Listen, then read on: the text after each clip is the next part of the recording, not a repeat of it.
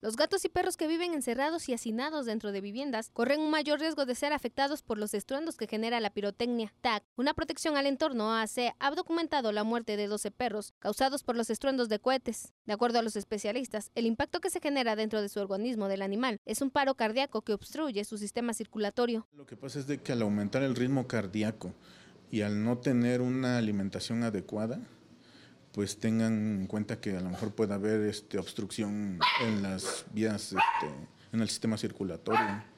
Hay infinidad de problemas. La nariz y los oídos son los principales órganos por donde los perros adquieren información. Por ello, cuando escuchan un estruendo, ellos realizan acciones en donde se llegan a lastimar. Al escuchar el estruendo, pues provocan taquicardias, este, ansiedad.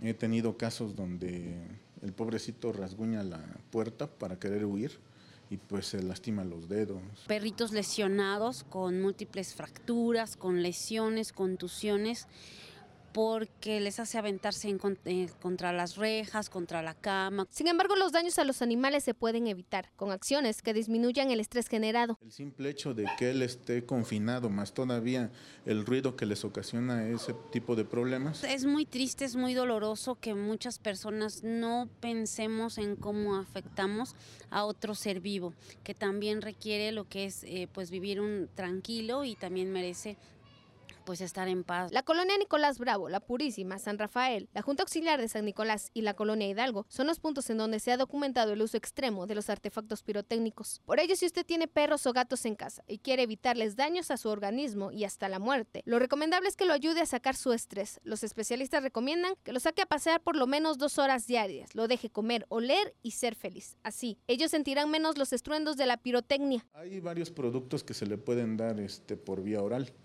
pero los vuelve farmacodependientes, una. Segunda, al ser, por ejemplo, la cepromacina, que son gotas, tiene que tener vigilancia médica a fuerza.